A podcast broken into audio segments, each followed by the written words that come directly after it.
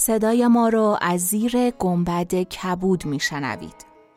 گنبد کبود جایی است برای گم شدن میان کلمه هایی به قدمت حافظه جهان.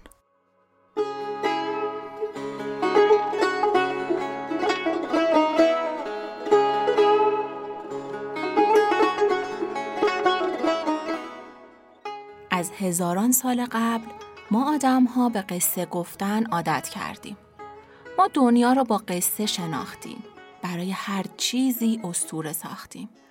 برای ابر و باران و مه و خورشید و فلک. قصه بود که ما رو به هم وصل کرد.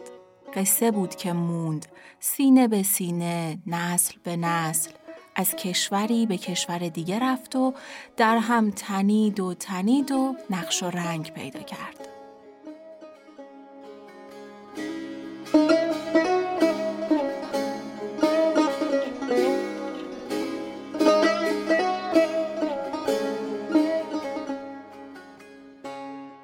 من شقایق جهرومی هستم و چراغ 22 گنبد کبود و با بخش سوم کتاب عشق و شعبده روشن می‌کنم.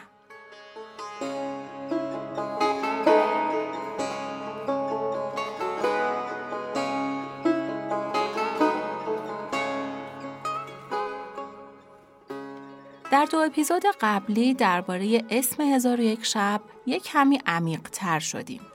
و حالا قراره بریم سراغ گسترش جغرافیایی هزار و یک شب. چراغ راهمون هم کتاب خانم نقمه سمینی عزیزه. قراره با کتاب هزار افسان هم سفر بشیم و شهر به شهر و کو به کو سفر کنیم و ببینیم کجاها رفته از هر جایی چه تأثیری گرفته و بر اون جامعه چه اثری داشته.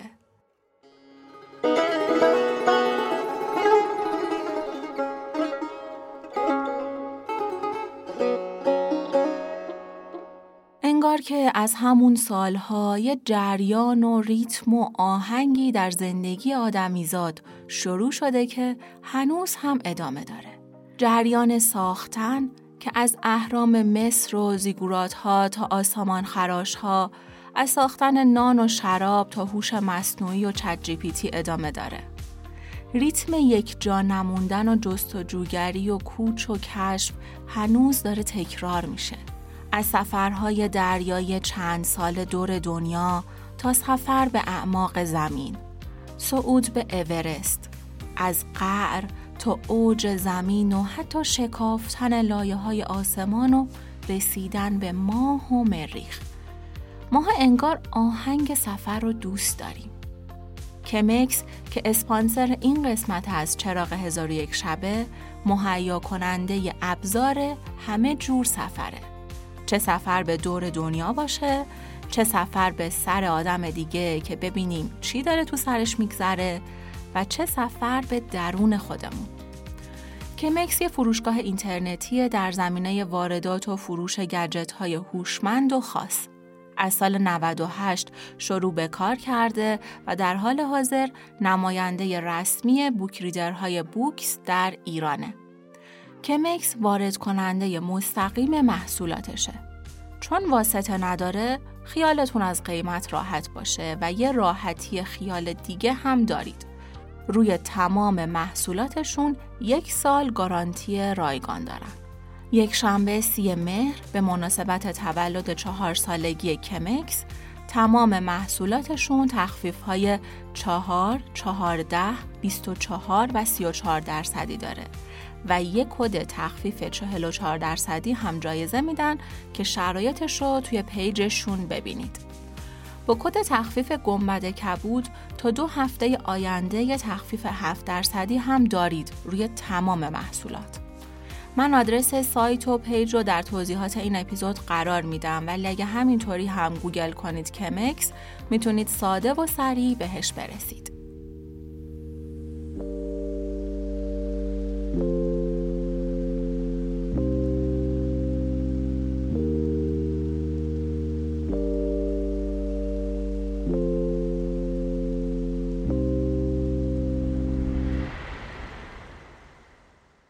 گرهارت نویسنده کتاب هنر قصه گویی، فصل دوم کتابش رو با این پرسش معنادار شروع می‌کنه. چه کسی هزار و یک شب رو نوشت؟ هرچند نمی‌تونه جواب درست و واضحی براش پیدا کنه ولی دست کم یه نتیجه قطعی ارائه میده. اینکه کتاب یه معلف مشخص و شناخته شده نداره. میا هم مثل بیشتر پژوهشگرهایی که روی هزار و یک شب کار کردن این اثر رو محصول خلاقیت تعداد بیشماری راوی و قصه گو و قصه ساز می‌دونه که در زمانهای مختلف و در مکانهای مختلف داستانهاشون رو به کتاب اضافه کردن. در واقع هزار یک شب مختص یه فرهنگ خاص نیست بلکه به مجموعه ای از تمدنها و فرهنگها وابسته است. انگار ده قرن قصه گویی در اشکال گوناگونش نشانه هایی در این کتاب باقی گذاشته تا جایی که در نگاه اول مجموع قصه های کتاب مثل بنایی با شکوه اما بدون نظم و آشفته به نظر می‌رسه. بنایی عظیم با خشت هایی از خرافات، افسانه ها، آرزوها، فرهنگ ها، بلند پروازی ها و عقده های پنهان اقوام ساکن شرق. حالا این بین ریشه یابی تک تک قصه ها و کشف مقدار اثرپذیری و کیفیت تأثیرپذیری هر کدوم از ملیت های مختلف کار سخت و دشوار و گاهی هم حتی ناممکنه. چون ما با مجموعه روبرو هستیم که به ادبیات شفاهی و آمیانه تعلق داره و نه به بخش رسمی ادبیات. بنابراین در مورد سیر تحولش هم نمیشه خیلی چیزی پیدا کرد. گرهارد شواهد درون متنی کتاب و از شواهد برون متنی معتبرتر می‌دونه. حالا اصلا شواهد درون متنی چیه؟ نشانه هایی که از درون و بطن قصه ها میاد. البته که بر اساس تحلیل های شخصی محقق و حدس و گمان و قطعیت نداره. یادتونه که گفتیم توی هزار و یک شب هیچ چیز قطعیت نداره. مثلا گرهاد داستان ماهیگیر و خلیفه رو پیش می‌کشه و اشاره می‌کنه که تو این قصه که اصل و ریشه عربی داره و به دوره هارون و رشید برمیگرده بخش قهر و آشتی خلیفه با زبیده اصیل نیست و بعدها در جای دیگه بهش اضافه شده. چون این بخش با کل داستان همساز نیست و اگه از وسط قصه برش داریم نه تنها شکاف ایجاد نمی‌کنه بلکه داستان منسجمتر هم میشه. شواهد برون متنی چیه؟ منابع و مدارکیه که به ریشه های این کتاب مرموز اشاره کردند.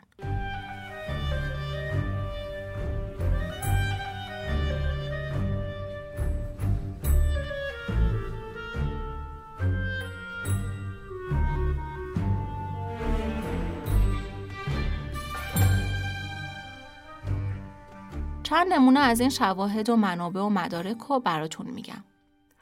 در خیلی از دایرت المعارف ها مثل بریتانیکا نوشته شده در هزار و یک شب اسم شخصیت های اصلی ایرانیه.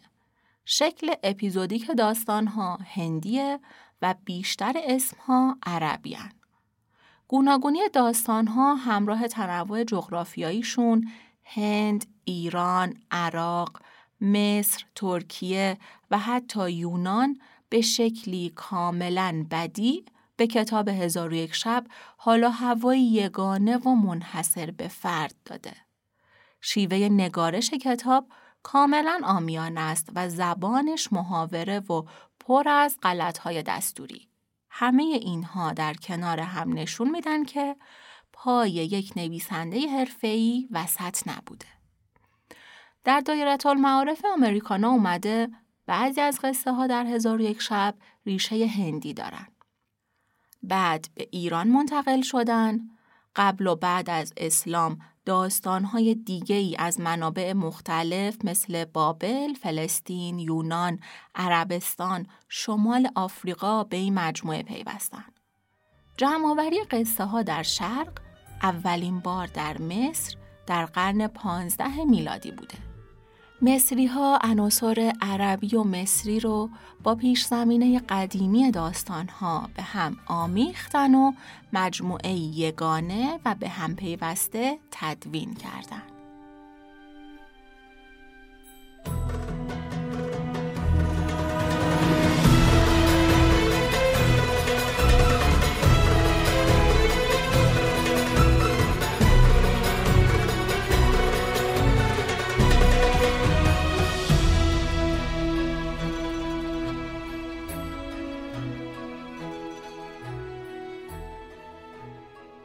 خب همونطور که در هر دو دایره المعارف دیدیم یه سیری برای هزار و یک شب گفتن که از هند شروع شده بعد به ایران رسیده و بعد هم رفته سمت کشورهای عربی.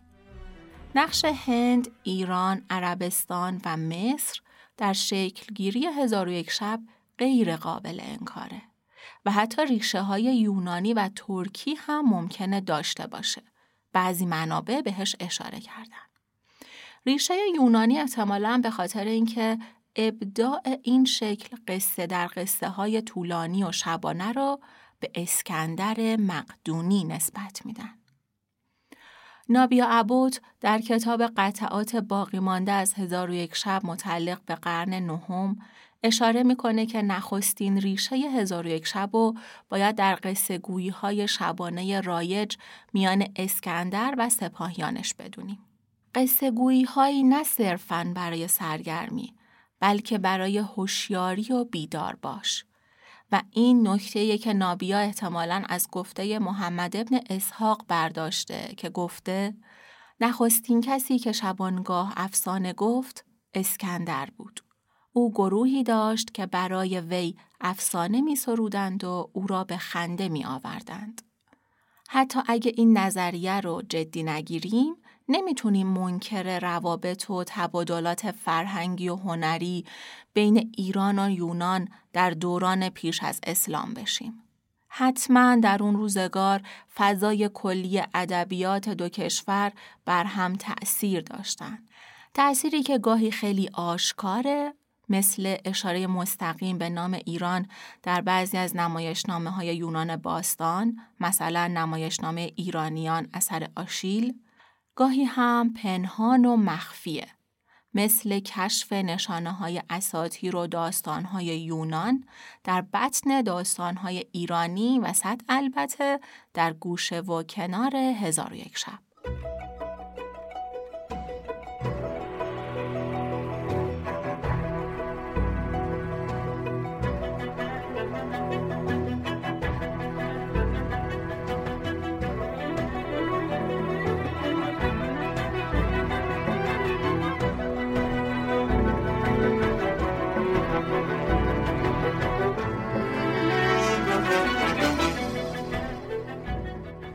نمونش داستان ملک نعمان و فرزندانش.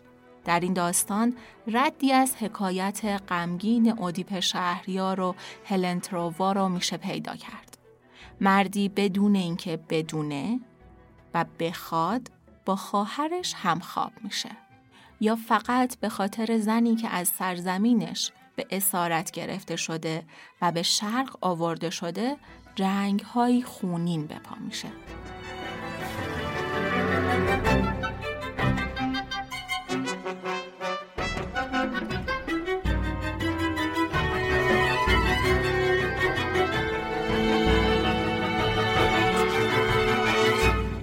جدای از این فرضیات پراکنده به گفته دکتر ایوا سالیس قدیمی ترین اطلاعات جدی درباره منبع هزار و یک شب به قرن نهم میلادی قرن سوم هجری برمیگرده. چند خط باقی مانده از نسخه اولیه هزار یک شب با نام هزار شب که به قرن سوم هجری تعلق داره و در سال 1949 میلادی توسط نابی آبوت پیدا و معرفی شد، کهنترین اسناد مرتبط با این کتاب جادوییه.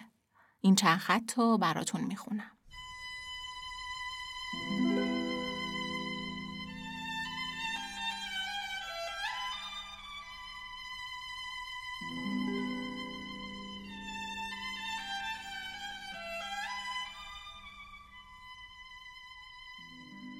هیچ نیرو و قدرتی نیست مگر در پروردگار عالم که او تواناترین و برترین است. به نام خداوند بخشنده و مهربان.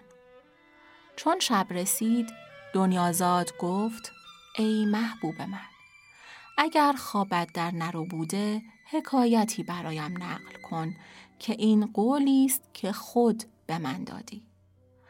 برایم حکایتی نقل کن از فضیلتها و قصورها. زیرکی و بلاحت. گشاد دستی و آز.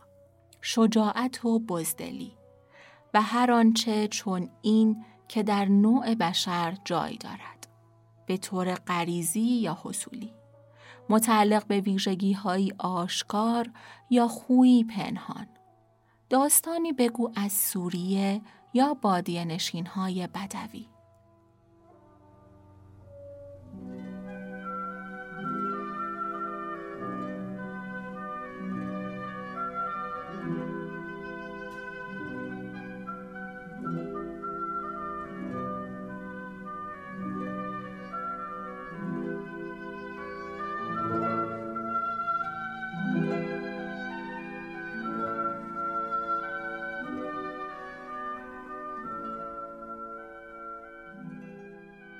در این چند خط اشاره‌ای به مبدع هندی داستانها نمیشه ولی اسامی ایرانی قابل تشخیصه همونطور که حالا هوای عربی رو میشه حس کرد.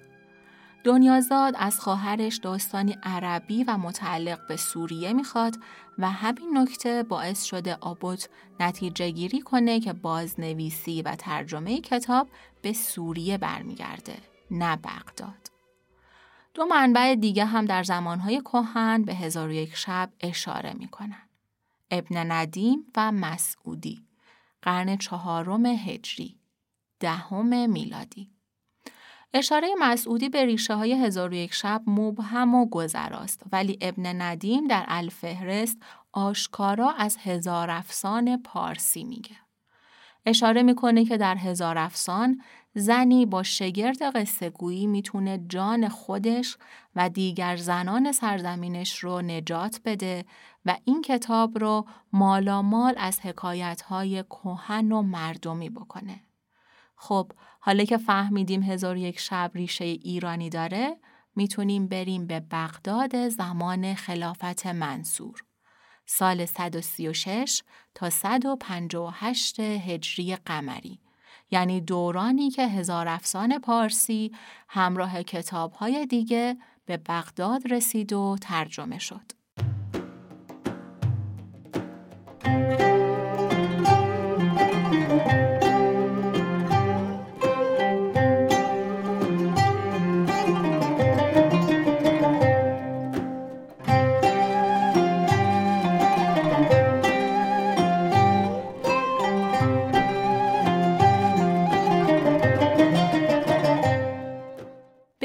سالیس علا رقم تمام ممنوعیت های داستانگویی در اسلام، بغداد اون دوران شهری متمدن، تجاری و محل درامیختن فرهنگ ها بود و به شدت به راههایی برای سرگرمی مردمانش نیاز داشت.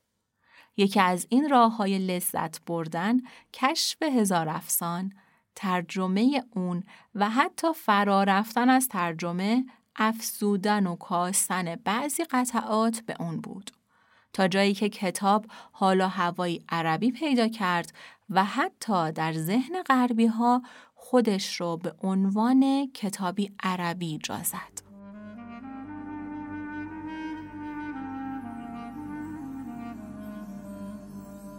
Oh, imagine a land It's a faraway place where the caravan camels roam.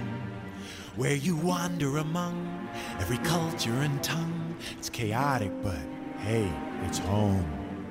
When the wind's from the east and the sun's from the west and the sand in the glass is right. Come on down, stop on by, hop a carpet and fly to another Arabian night.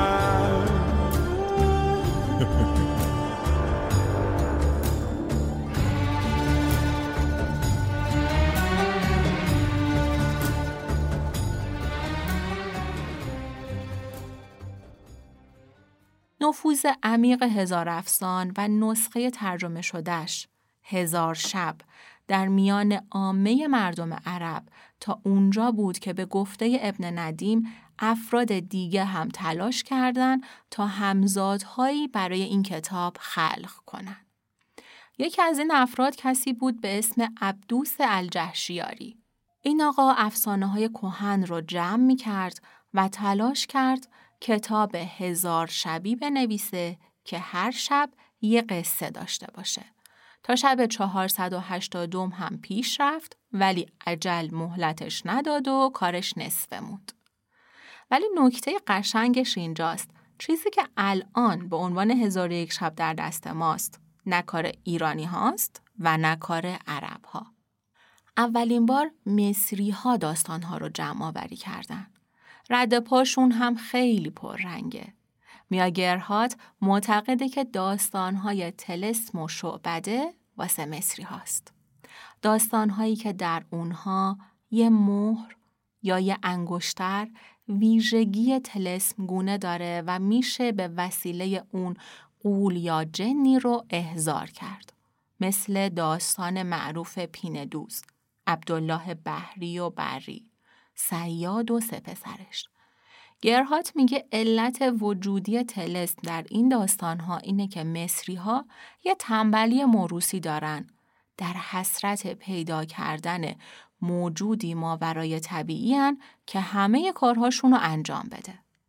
افسانه هایی هم که از کتاب عهد عتیق در هزار یک شب اومده مثل انگشتر سلیمان و جادوی انگشتر هم ممکنه تأثیراتی باشه که از طریق یهودیت در کتاب جا مانده. درباره داستان انگشتر سلیمان و سخراجن هم یه اپیزود داریم. یه قصه خیالی هالیوودی داره. این که میگم هالیوودی هم در ستایش هالیوود و برچسب خارجی زدن به قصه شرقی نیست. در واقع اشاره به اینه که ببینیم این قصه ها دستمایه و ایده اصلی خیلی از نویسنده ها، خیلی از کتاب ها و به تب فیلم های سینمایی شدن. اونا اومدن از هیچی، واقعا از هیچی با وام گرفتن از استوره باقی جاها برای خودشون استوره ساختن. دمشون هم گرم خوب این کار رو بلدن. ما چه کار باید بکنیم؟ قدم اول اینه که بخونیم و بدونیم و بشناسیم.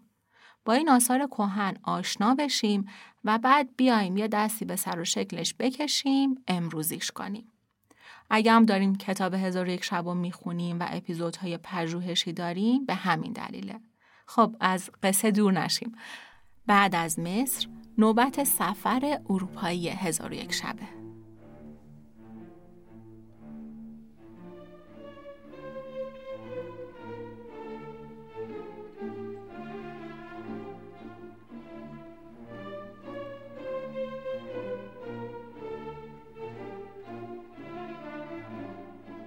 ورود هزار یک شب به غرب اولین بار توسط آنتوان گالان بود. خاورشناس و مترجم فرانسوی. ایشون قبل از هزار یک شب آثار فارسی دیگه هم ترجمه کرده بود. بعضی از حکایت های گلستان سعدی و بهارستان جامی رو در کتابی با عنوان گفتارهای برجسته در سال 1645 منتشر کرده بود.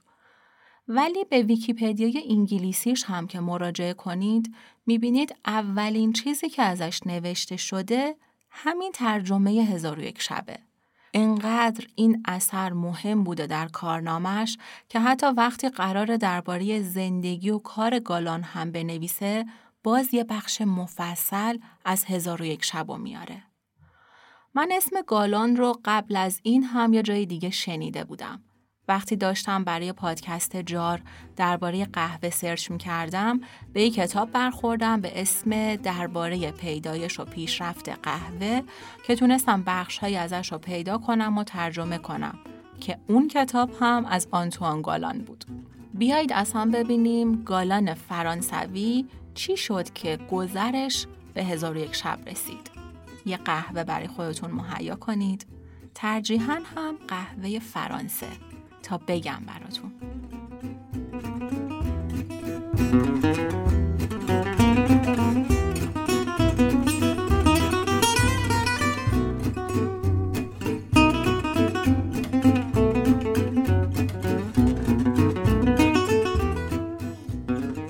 گالان متولد فرانسه است. سال 1646 در همون فرانسه درس خوند. زبانهای یونانی، لاتین و کمی عربی یاد گرفت. 24 سالش بود که به خاطر دانش زبان یونانی جذب سفارت فرانسه در استانبول شد و سه سال بعد به شام و سوریه سفر کرد. در اون سفر تعداد زیادی از نسخه های خطی رو کپی کرد، رونویسی کرد و برای خودش پیشنویس تحریزی کرد. یه مدت بین فرانسه و شام در رفت آمد بود. هی بیشتر کنجکاو می شد. می‌رفت فرانسه سکه ها و طرح روی سکه ها رو می‌دید. توجهش جلب می شد. برمیگشت می‌رفت به خونه ببینه اینا چیه. انقدر رفت و اومد و نوشت و خوند که وقتی سی و سه سالش بود برای سومین بار به شام سفر کرد و این بار با یه مأموریت از کمپانی هند شرقی فرانسه. مأموریت چی بود؟ جمع آوری کلکسیون برای کابینه کولبر. اولین وزیر امور خارجه فرانسه تحت حکومت لویی چهاردهم. این مأموریت که تمام شد بهش گفتن تحقیقاتش رو ادامه بده و عنوان باستانشناس توسط پادشاه بهش اعطا شد. این مدتی که خارج از کشور بود دانش زبانیش کاملتر و مسلطتر شد. واسه همین به کتابخانه سلطنتی هم راه پیدا کرد. در این مدت کلی کتاب ترجمه کرد. در مورد تاریخ و امپراتوری ترک ها درباره سکه شناسی تعداد زیادی متون عربی ترجمه کرد تا اینکه سال 1690 وقتی 44 ساله بود به هزار و یک شب رسید.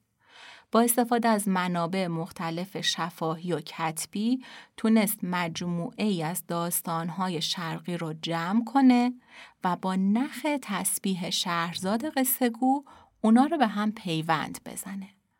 گالان کتاب رو در فاصله سالهای 1704 تا 1715 میلادی در دوازده جلد منتشر کرد که با استقبال زیادی مواجه شد. گالان جلد اول رو صرفاً از نسخه خطی سوریه ترجمه کرد.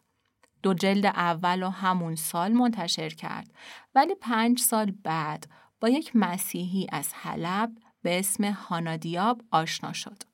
هانا چهارده تا داستان از حفظ برای گالان بازگو کرد. گالان تصمیم گرفت هفت از این قصه ها رو هم وارد نسخه خودش از هزار یک شب کنه. چند تا از معروف ترین داستان های پر رمز و راز هزار یک شب مثل علایالدین و علی بابا.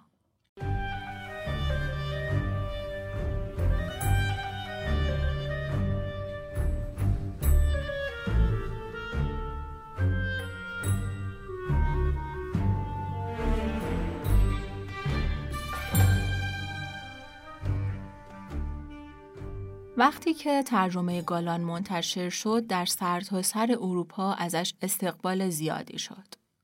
برخس معتقده که رومانتیسم وقتی شروع شد که نویسنده ها و متفکرین برای اولین بار ترجمه گالان از هزار یک شب خوندن. ترجمه گالان تا مدت ها الگوی تحقیقاتی شرق شناسان بود. تا بعدها مترجمان دیگه با رجوع به نسخه های دیگه ترجمان های متفاوتی از هزار یک شب ارائه دادن. مثل ادوار ویلیام لین، جان پین، ریچارد برتون، سرآخر شارل ماردروس. تا اینجا نشانه های برون متنی رو بررسی کردیم.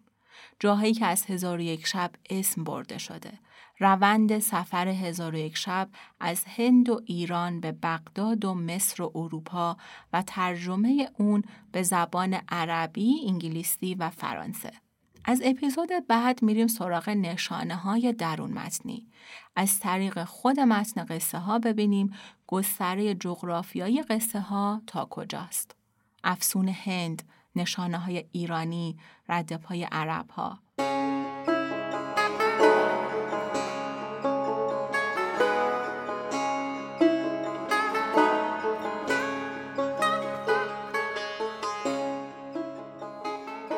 شما ممنونم که همراه ما هستید زیر گنبد کبود و زیافت هزار و یک شب. خوشحال میشم پیگیر ما در اینستاگرام گنبد کبود هم باشید. اونجا بیشتر از آنتوان گالان و بقیه کسایی که در این اپیزود اسم بردیم میگیم. به زودی هم سایتمون راه اندازی میشه تا قصه ها رو با تصویر سازی ها و نقشه راه اونجا به راحتی دنبال کنید.